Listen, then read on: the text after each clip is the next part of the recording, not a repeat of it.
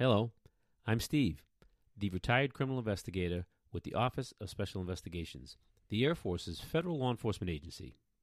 I'm Hannah, his daughter, the amateur true crime enthusiast. I have always been fascinated with my dad's job, and I love starting conversations with him to learn more. Join us each week as we share these conversations with you and discuss a real criminal case that piques our interest.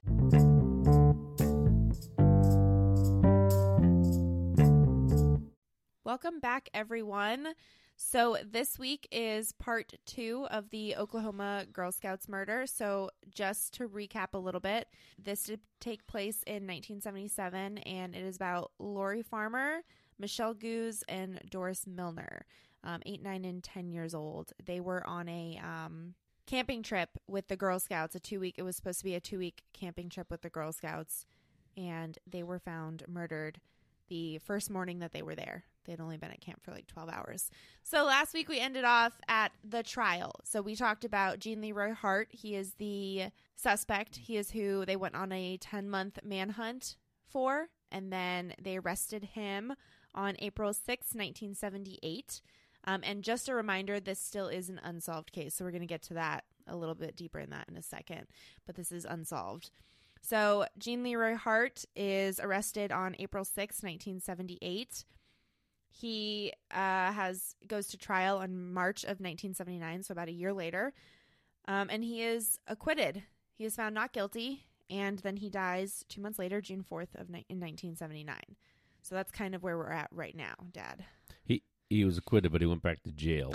Right. So he was serving. He was convicted for kidnapping and raping two pregnant women. So Mhm. he had a 300 year sentence for that. He escaped from prison, and that's why he is on the loose. This his cave was the cave, allegedly that was three miles away from Mhm. the camp, and he was from the area. He was a big football star in that town, so that was ultimately, you know, stuff linking him Sure. was why he's a suspect. So uh, he, yeah, he is acquitted of this, but then sent back to continue his 300 years. Right. So, all right. What we can talk about the go through the evidence again. I mean, I, I don't. I just it's going to be hard for people to research this and and understand why he, he was acquitted. It, you know.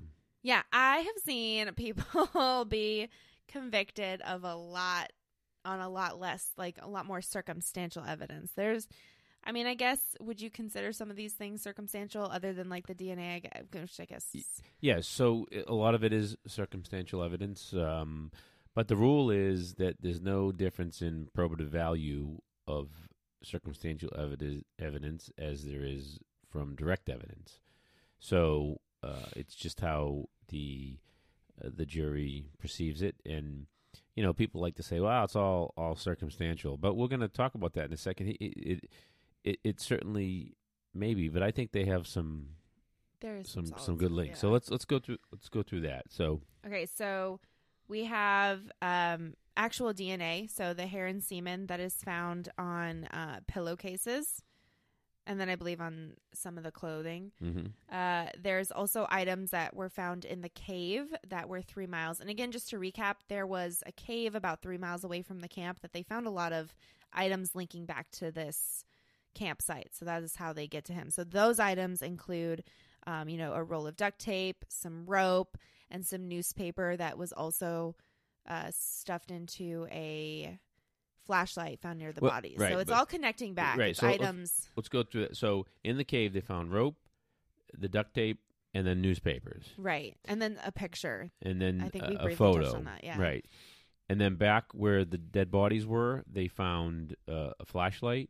With the newspaper, the same newspaper. right, it's stuffed it. inside that Right. that newspaper. Stuffed inside the flashlight was newspaper. Mhm. There was the same newspaper as found in that In the cave. Yeah, and then there was the rope was also connected, right.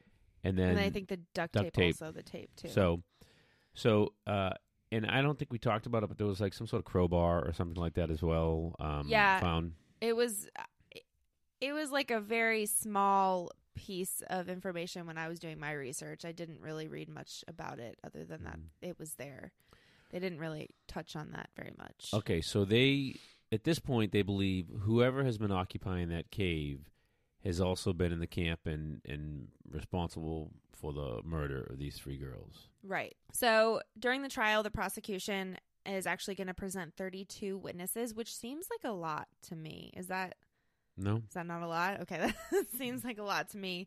32 witnesses, um, some of which include a former associate who's also a convict. So I Mhm. believe you mentioned that was he. I think that's the same guy that may, ends up making a oh, he ends up making a movie. yeah, like a brief little thing. Yeah. Um, and then some of the camp counselors they testify, and a professor from Cornell who is a h- expert on human reproduction. Mm-hmm. So, and then the defense calls a few different people also, one of whom um, is the owner, it's a Cherokee man, is who Hart was staying with when he was apprehended. So he's an. Indian. He's a, a, a Native, Native American. American, yeah. Um, it's who he was staying with. He actually testified that the stuff. So there is also some things that were found in the shack where he was apprehended Mm-hmm. that one of the camp counselors says was stolen from her. And what, what were those items? It was a mirror and a toy pipe. Okay. And when did the glasses come into play again? So I, I'm not sure if we mentioned. So, so the, There's the- a few different. so there were some of glasses that were taking taken from the counselors. So there was some glasses that were taken from the counselors in April during that training weekend that we Mhm, mentioned last correct. time. And then the night of the murders, he was actually going around to all the girls that were wearing glasses and moving them around. So like he was misplacing people's glasses and then he was also found with glasses on, women's glasses on, and then there were also glasses found in the cave. Okay, So, so there's a few different so we believe who whoever is occupying this cave is responsible, and Mm-hmm. and they believe that that it was Hart, and we'll talk about that in a second, and that he was there at least three months prior as, as well, Po- yeah, that's they're trying to they're linking him to the because of the the the, the incident. the incident where somebody got into the tent of the counselors and left a note in the donut box, Yeah, he like ate all the donuts and the and, the note note. the note said we're we're gonna kill three people in tent one, mm-hmm. Three girls in tent. three girls in tent one, and then there was something about aliens. So the the counselors Yeah. just sort of blew it off, I guess. Yeah, um, but so this witness is going to testify that those items were never in his shack. So he's alleged. He's basically saying that they framed him. Right. So okay. So, that's yeah. that. That's back to that real quick. Right. Um. So there is a lot of evidence, circumstantial evidence. It's kind of both. hmm Now, so the DNA. So we're talking about all the circumstantial evidence. So let's talk about the DNA real quick. Mhm. So there is some DNA, like I mentioned. Now the hair we talked about last time. It, that's just they're just doing So they right in this at this time they collected hair to do hair comparisons. right. It's it's not uh, correct science anymore. The FBI actually came out and ruled that it, it's not science, and in fact, they're not no longer going to be uh, conducting analysis. And they're actually, I, I believe, they went back and looked at all their previous cases. But what they were saying is they believe this hair to be that of a Native American, Mm-hmm. and so if so, he's a Native American. Gene Leroy Hart is a Native American. So if you pulled a piece of hair, his hair, it would compare to that as being Native American. And that's just it's junk science. It's not. It's not. Um, it's not correct anymore. Science. So that's that's how they were assessing that in those days. Yeah, and I actually have. So they said exactly it was one in seven thousand seven hundred Native Americans would match the DNA sample, so they could not exclude Or match the hair sample. Right, match what they sample. had. So one in seven thousand seven hundred. So if, they tested like eight thousand hmm Native Americans, two people, right? Or Yep. is it or like fourteen hundred? Am I doing the math wrong? Basically, if they Right. It, it it just it's just it would they but would it's just two people matching. comparing two pieces of hair. Right. So th- that and then semen that was left on the pillowcase. So by my understanding, that sample that they have is not very big. So they actually test in 1989. They test the DNA, and it comes back um, inconclusive. They can't say that it was him, but they can't say that it wasn't him. hmm They test again in 2007, and again it comes back inconclusive. And then in 2017, um, the sheriff raises $30,000 to be able to do more in depth testing. And that is kind of where uh, it trails off. There hasn't been much of an update. So it's they're pending money pending. to send it to a private lab, probably Mhm. to get a more in depth and more, I guess, advanced technological sound um, Right. uh, Because each test sample is smaller. because the sample is really really small. So if it's possible, they just need more money uh, for the for the test. I would imagine. right. Okay. And I think you reached out. We reached out to them. Uh, So I, I, did. I uh, OSBI, the Oklahoma State Bureau of Investigations, has on their website an e- email address for cold case updates. So I just emailed them and told them I was doing research for this case, and I was wondering what's the most current, accurate information, or who, who do I talk to to get that. And I hadn't I hadn't heard back yet, even instructions uh, go here or go there, or or everything that we have is out there, or whatever the case may be. But I wanted to try to separate because there's a lot of information on this case, and and Yeah. I wanted to kind of hear it from them uh, directly. But as of right now, I, I don't have any response back from them. So So we could have a possible update. uh, yeah, I don't, I don't. Right, if we get something, we'll we'll, we'll let you guys know. you yeah. pay attention to our podcast, and, and there'll be something in there. Right. So that is where the DNA has left off. That's where we're at for that. Okay. And so yeah, that's pretty much the trial is just bringing in the witnesses, going back and forth, and they find him not guilty. Not guilty. Uh, Crazy. Right. What was? I- I think we know a little bit of the defense, or or not.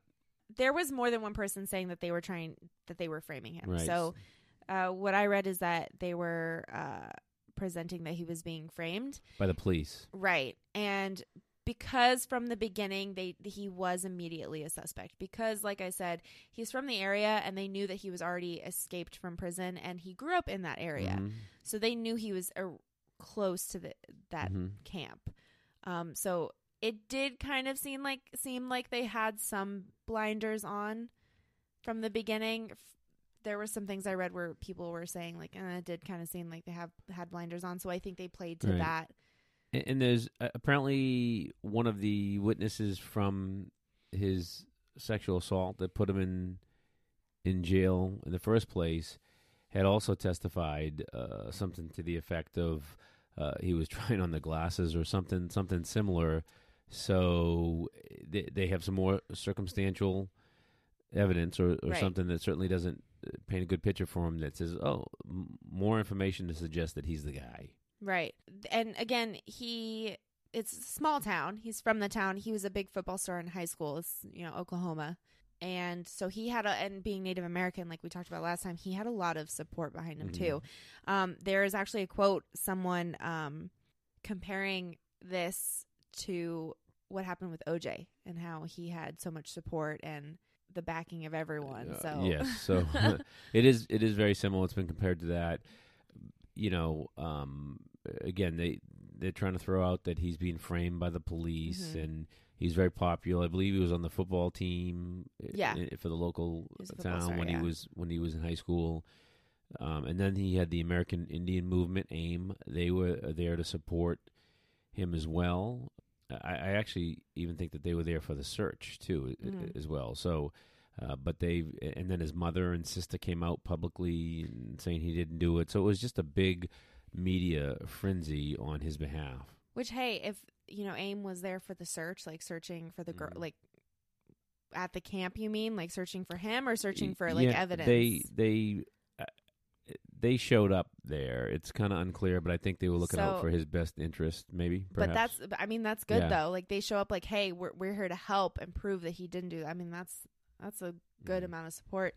There was actually also what I read. Some lawyers from his team talked about how he was such a great person, and the reason that they had such a strong belief that he couldn't have done this is because their values and beliefs as a Native American, you know, with like life and how precious life is and stuff. Mhm. There's no way that he could have done it. But then in the same instance, they were saying that he was, you know, you wouldn't trust your grandchildren with him.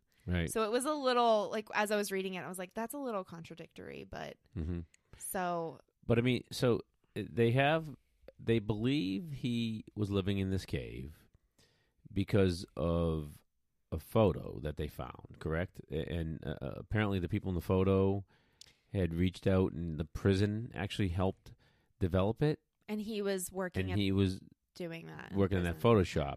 So that's how they tied him to the cave, and then the rope, the duct tape, Mhm. and the paper all tied to the crime scene. Uh, you know, that's that's how they um, get him as a suspect. He does have a, a, a history, so. But then um, a sheriff will come in and testify in his defense, saying that that photo was in the desk at the jail. and It was an so employee, gonna- right, it was was an employee. I thought it was a, or, uh, yeah. or somebody somebody that worked with the sheriff. employee, he, he- yeah. he he saw the photo allegedly in the the desk of the sheriff after he escaped from from jail. So they So- said it's almost like well, they were looking to, to frame him. something, It was planted, so I mean, hey, I guess that defense worked though. Eh, right? So and then, it, well, it certainly convinced the jury that there was reasonable doubt. Also, the defense said that well, he couldn't have raped and left semen because he was uh, had a vasectomy. which would be why that professor from Cornell, who's the expert Yes. on human reproduction, was one of the prosecution's That's witnesses. correct. And So- then I do believe the autopsy revealed that he it, it didn't it didn't take. Mhm. So that, yeah. okay, so that's the evidence, lot but of- he was acquitted. Yep. So this is still technically an unsolved case. So in doing my research, I did like come across a couple like theories and things that I wanted to run by you and see get your opinion on. A lot of people bring up his victimology. Um, you know, I was going down like the Reddit rabbit hole, Mhm. and a lot of people talk about how he his first two victims were uh, first two that we know of were you know older pregnant women and he only like raped them and kidnapped them he didn't kill them and then he immediately goes to killing children so you know i know a lot of like the victimology stuff i see on tv like is there any bearing to that is there any do, So you think of you know, I don't know. You know, you typically that's for the the profilers when they're assessing serial killers. Um, you know, I don't know if there's enough information there to, um, you know, suggest if that means anything. But then again, what do we what, what do we know? The Night Stalker didn't. Um, Yeah. He he went back and forth. Children, uh, elderly. he had no victimology Yeah, there didn't seem to be a victimology. So, um, you know, there was a consistency. So he raped the three girls, and he he raped the one of the one of pregnant one of women, yeah. the the women before. This time he killed, so it, it could have it could have just escalated to murder. Uh, there, there could be some other other things. So we don't know uh, motive. Well, of course he was he was acquitted. right and you he know, he I- maintained I- his innocence right. you, so they're probably not looking at that anymore. But yes, that's a good a good question, and I don't think it really comes into play. uh, You know, I, I just uh, yeah, I understand why you're asking that question. I just don't think Yeah. I, I think it, it, it shouldn't really have or it doesn't really have any bearing on, on this. He he, he escalated to, to murder. That's it's possible that when he assaulted the previous woman that that was the first time he did something like that. Yeah. Okay, makes sense. Um, and then another uh, one of the things brought up is if he acted alone. So a lot of people bring up that he couldn't have acted alone because there was three girls in him, which I don't nec- I don't think I believe that. Um, you know, he's an adult and there are three children. I mean, at least you taught me to respect adults. And so if I saw even if he probably shouldn't have been, I would I wouldn't necessarily scream and run from him right away. You know what I mean? And then there was also some blood at the scene that they were testing and there was three different types they tested. Two of them matched two of the girls. One of the blood samples came back as female, but they weren't able to conclusively Mhm. say that it was the third. So there's some speculation with there being like another female. So Well, what do you think of him doing it on his own? but it still could have been the other third right, girl right. as well. They So, didn't exclude her, but they couldn't say. I mean, this is a good. That's a good. A good point. So let me. I've looked at this and, and a couple things come to mind. Well, first of all, so Lori Farmer and Doris Milner were sort of bludgeoned, and I guess the medical examiner actually said they were badly beaten, beaten, and Michelle was was strangled. So that could that paints a, a, a picture. You know, perhaps he bludgeoned two right away to death, and maybe a chase. You know, pursued he pursued the other one, chasing her, or uh, and then just grabbed her and sort of strangled her, or th- is he bludgeoning the other two and his accomplice doesn't have a weapon, so he's he's strangling her. I, I think Mhm. I think it it it suggests both that that there could be uh, there could be somebody, but there's just no more evidence uh, um, to suggest that the, that there was anybody else there. So I, I Yeah. tend to I tend to believe that he he snuck up on them and bludgeoned two of them, and then grabbed the other one as they were waking, and you know. Uh, grabbed Michelle as she was waking up and, and and strangled her, or perhaps she went running because they were all outside as well. So Yeah, they were w- found w- outside. They were found outside. there was so, footprints too, smaller Right. footprints next to his bigger footprint. Right. So it's believed that Yes, one of them walked out. you know, I, I just, I- I, think it's it's possible. It, it almost seems unlikely. Now, here's something as well too. So, if we believe he was living in that cave, and we believe he was there three months earlier, Mm-hmm. he, he's he's scoped the place out, right? And by the way, you know, the note that that was left before said we're going to kill three girls in tent one. Well, from where the cave was, tent one could have been tent eight, Yeah. right? Mm-hmm. So that could have, in his mind, it could have been ten eight. But, but he, you know, he knows how to get in and out of the camp. He knows how to navigate around the, the, the tents, probably where noise, where the grass is high. I don't know, and, and, and make noise. So he scoped the place out. So Mm-hmm. you know, I, I think it's definitely possible that he, he committed this crime by himself. Yeah. Um, you know, uh, but I, I got thinking about that. Yeah, Well, also- one that could be tent one to him, but it's tent eight. when you think about it too, he kidnapped two pregnant women. Mm-hmm. And I mean, yeah, they're pregnant, but they're still two adult women. Right. So if he was by himself able to do that, I don't really.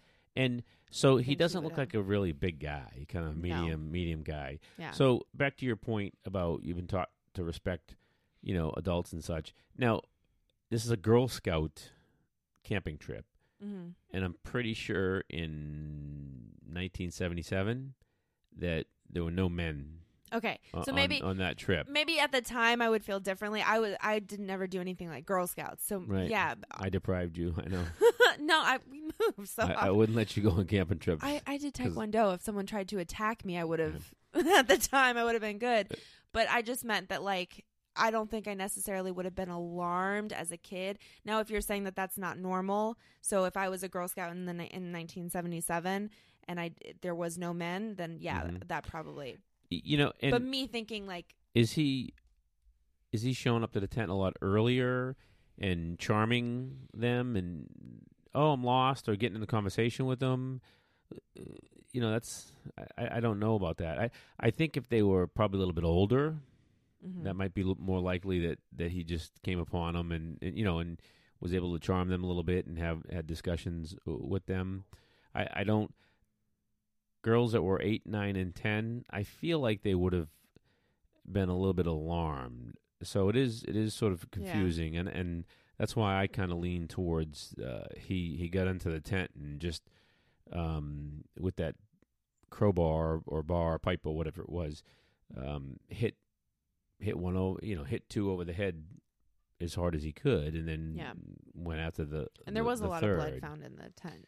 you know uh, but then he took you know he took the time to rape all three of them so uh, we'll get him out of the tent in the first place or was he scoping out the, the tent but there was blood in the tent so we believe Mhm. it happened in the tent so Keep in mind, he was also walk. He was, I mean, the earliest uh, that a camp counselor heard was like midnight, mhm. and then all the way till three a.m. is when they started hearing screams. So he was there for a good, at least at that point, two hours. He was also walking around the camp, right confusing people with their glasses. Like, he was taking people's glasses and switching them around, so if someone woke up, they wouldn't be able to see. or, or did he did he do it the other way i'm not really answering your question now that i think about it Yeah. did he do it the other way? Did he strangle the one? Right? Did she go out, get up to go to the bathroom? Maybe, because remember that that outhouse or whatever it was, it was Yeah. between line of sight between tent one and tent eight. Did he did he strangle her first, and and then uh, assault her, and then go go in the tent and, and get the other two? So it's it, it's it's likely he he did this crime by himself, but, but perhaps he was uh, surveilling it, scoping it out, and and coming up with a with a plan.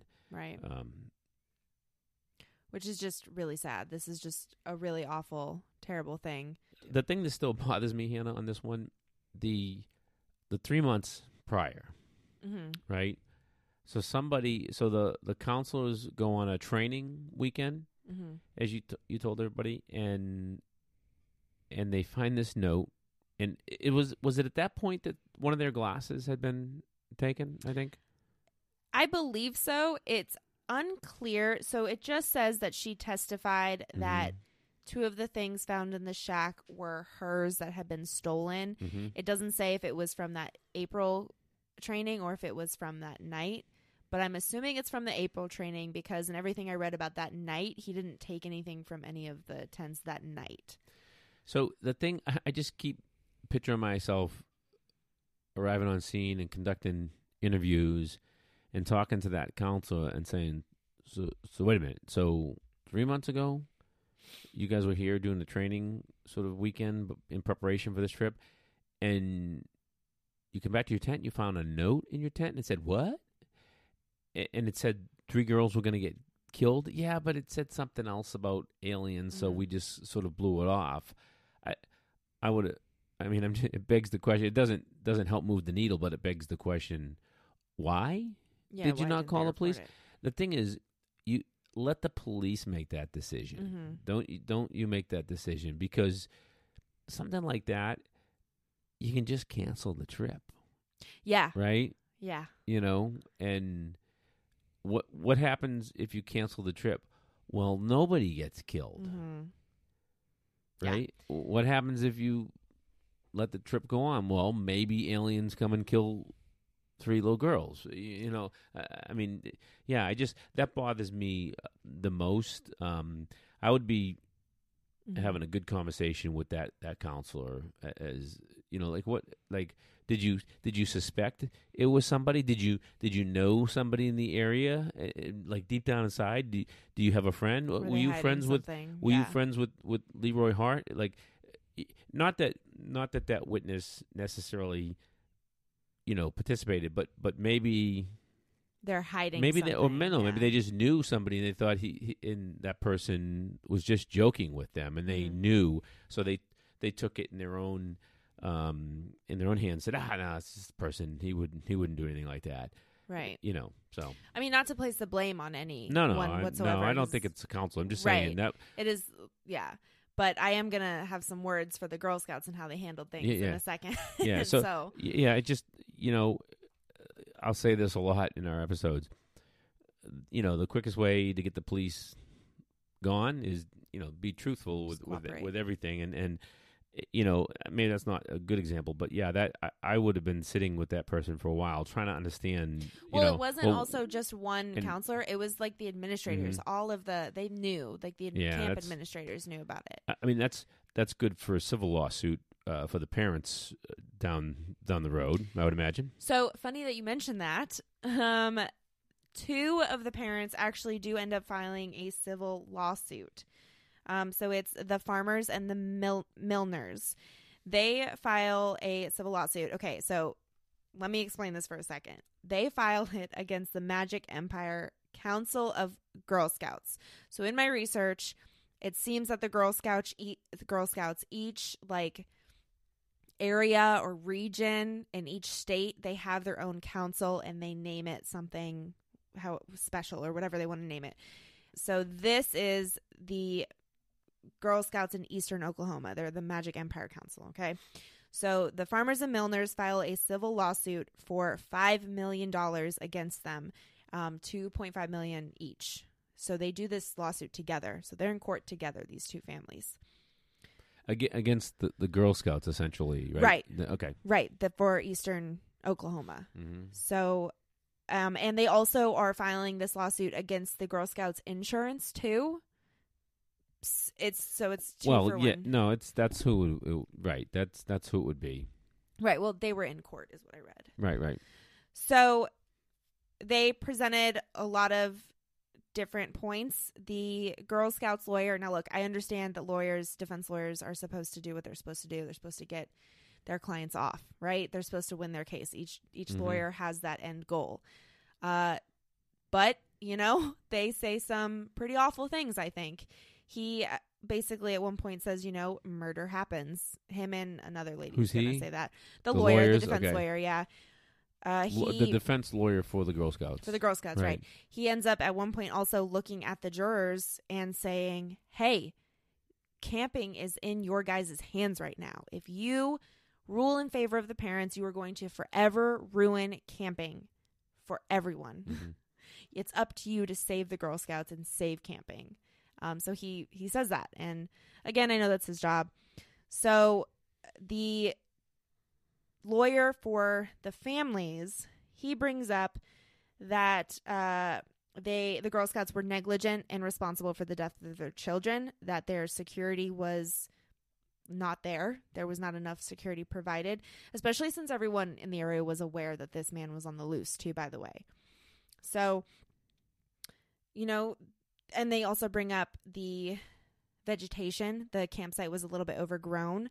There was that giant bathhouse that we talked about, Mhm. bathroom in the middle of the semicircle that was blocking their view. Yeah, I ju- that's just more fuel for the civil lawsuit. You're right. I I looked at that Right. picture again, Mm-hmm. and I just I like that would have I would have been. Whoa, whoa, wait, wait a minute, wait a minute. No, we can't see Mm-hmm. tent number eight. We're not. This isn't going to happen. But I. But if you look at the picture, you know why they did. Someone said, "Oh, here's the bathhouse. I think it's a bathhouse, right? Here's Mm-hmm. shower house, bathhouse, and then we'll just semicircle all of the the tents. That, that makes sense, but I it doesn't make sense. it doesn't. No, it makes sense why someone was thinking that, but This it just doesn't. for me. Right? It just yeah, it just doesn't. Um. And I'll post I'll post the picture on our Instagram too Okay. for you guys to see. Um, so you would think that that is all in the parents' favor. I mean, I I would say yes in the parents' favors. However, a jury deliberated for four and a half hours, and nine out of twelve of the jurors came Mhm. back and said that the council was not responsible and ruled in favor of them. And for those of you who don't know, a civil lawsuit, nine is all you need. Right. You don't need all twelve. hmm And again, this is kind of mirroring OJ a little bit Yep. with the civil lawsuit. So um, that is disappointing. Well, no, they they. I think I the think- families, yeah, the families filed a civil lawsuit. Yeah, but they, won though. Oh, the, yeah, OJ, they won, Yeah. but it, it came back the night. Right. Similar. Um. So yeah. So that is where that ends for the families, Mm. unfortunately. Okay, so Dad, now I kind of want to talk about the Girl Scouts, how they handled it, what they've done afterwards, and then I want to touch on the parents and highlight what they did after and how like everything that Okay. they've been going through. All right. So I'm a little disappointed in the Girl Scouts, to be honest. Mhm. They at the time they have a um executive director of this Magic Empire counselor council, and she comes out. I believe it's in a press conference. It's in response to Sherry Farmer, who says that they, you know, she takes it to the media and she says that they were not treated as she's, parents. She's the She's one of the parents. Parents. She's Lori Farmer's Lori mom. Farmer's mom, yep. Right. So she comes out and says that, you know, they were not treated as parents who had just lost a child. They were met as adversaries from the Girl Scouts. Mhm. And like I mentioned last time, they, you know, no one was really told what was going on when this happened and when they yeah. They jumped down. into protection mode right, Right. away. Mhm. Which, like, again, I understand, Mhm. but Yeah. so she comes out and she says it was a horrible aberration, but people get killed all the time at national parks. Look at Chandra Levy. Wow. Yeah, I like again, basically saying, eh, So wait a minute. When Murder was happens. When was this lawsuit? Chandra Levy is like how? That's not that old, Hannah. So that I think that's when so 2001 2002 was the civil lawsuit. Yeah, that's that's kind of important because all of a sudden we're talking about something that happened in 2001. So in other words, they they remained outspoken all the way into the 2000s because Chandra Levy's uh, disappearance happened around 2001. So they they were Right. still oh wow. Right, yeah, the parents have always spoken out. One of the parents believes too that there was a second. I read, I believe it was Sherry Farmer.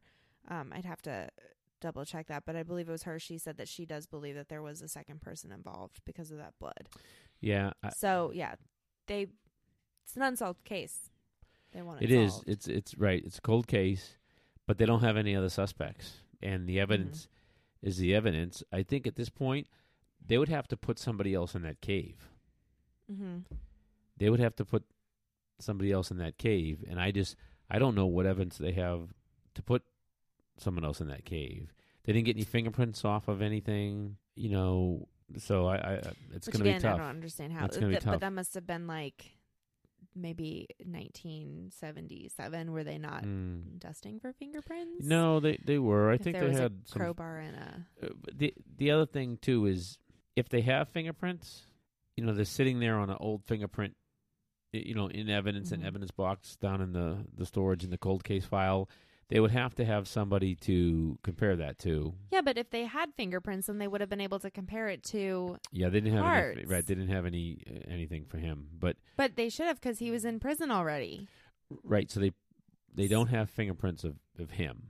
What I'm saying is, did they hold back? Do they have? Did, did they? No, you're right. Because if they had other fingerprints, then they would be announcing that. They'd be talking about that. Wait, so why didn't they have fingerprints from him? He was in prison already. So no, they no, they don't. They don't right? have any fingerprints in this case. Is what I. Oh, okay, What I believe. gotcha, yeah. gotcha. So I didn't think so either. okay. All right. So anyway, um, so that's you know the executive director. There's a lot of push and pull that comes from the uh, Girl Scouts. They're over the years Mhm. coming out speaking on this also, along with the parents. You know, they're going to want to respond to what the parents are saying because the parents are saying they're not, they didn't handle this properly. Which I don't know. That comment I wouldn't be so happy with also. Uh, but then, so that's all going on between the lawsuit. But in 1989, so we're backtracking a little bit. 1989, the council wanted to start fundraising for a new overnight camp. So, you know, that's cool. That's good. That's all Mhm. in well. That's Sure. more security. What I read, they wanted to make the campsites better, more security. That that seems awesome. That seems like a good response to what happened, right? Right. Right. That's not what's going to happen. That's not what they did. So they have to ask for $3.4 million from the community. So they have to raise all of this money from the community. Um, they wanted to make sure that they were perceived well. They wanted to make sure it took them like a good year before they got all the fundraising underway to make sure they did this in the right way with tact. Mm-hmm. but it didn't it, they weren't they were doing it for themselves. They weren't doing it for the girls. I feel like they could have come out and said hey you know we made a mistake. We we, we weren't there. The security wasn't there. Let's fix this in their names. Let's do this. Let's try and right this wrong. Uh, they didn't. They just did it for themselves. They raised the money. They got a lot of grants. And then the oklahoma city bombing happens. And a week later they have their fundraiser. The weekend after. It was the weekend after. And I mean, hey, the community came together. They raised the money for the Girl Scouts. That's awesome. It's still a positive thing. The campsites are better. There's more security. I was reading a lot about it. There's a lot of security into these Mhm. campsites. So it is a positive thing that that happened, Right. But- allegedly, it changed how the Boy Scouts and Girl Scouts which is uh, awesome. did did business in terms of uh, having councils in the tents and things like that. right. But they're, they're not going to come out But- and say, I know what you said, like, oh, you think they come out and say, okay, security was lax and in this, so we'll make it right.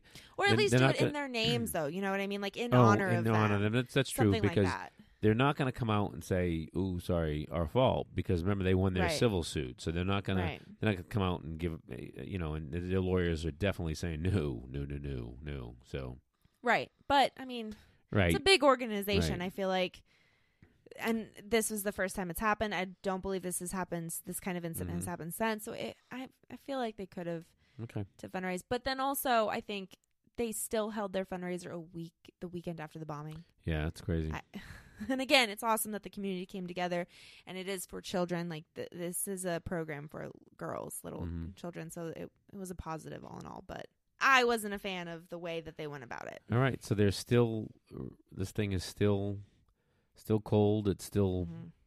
you know on people's minds. Yep. Um, and so I just want to touch on the parents for a second. Mm-hmm. So Richard Guse, he actually, after all of this happened, He helped pass some state legislator legis- legislation. How do I say that word? How do you say that word? Legislation. legislation. Thank you. So, Richard Guse helped pass state legislation after this happened. It's the Oklahoma Victims Bill of Rights, which basically just says that victims have the right to be present at any and all hearings where the defendant is also, and to be heard at parole hearings and during trials, hmm which I thought was something that everyone, I thought that was already a thing. So it depends on, you know, the state. Now I can tell you at the federal level because I was in federal law enforcement, they have victim witness program, Mm-hmm. and it and it it sounds a lot like that. You know, if you're a victim or a witness to a crime, you can sign up and you'll get an advocate, and there can be some monetary um, support, things like that. So it sounds like maybe they didn't have that at, at, in the state of Oklahoma at the time, and and then uh, subsequently they they did. So that's a good thing. Oh, okay. Yeah. It's really awesome that he helped with that. Uh, then he also helped found the Oklahoma Crime Victims Compensation Board. Now, this is really cool. I thought this was interesting.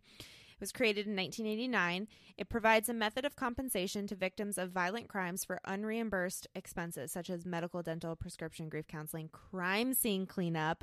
D- never thought of that. That's a real, I Mhm. mean, that's a thing, but you know, just never think of that. And all of the funding from this actually comes from the federal and state offenders through their fines and penalty assessments. Yeah, that's that's great where the money comes from. So it's not coming from taxpayers. So that's pretty cool. Right. I thought that was awesome. I was like, oh, that's really cool. Didn't know that.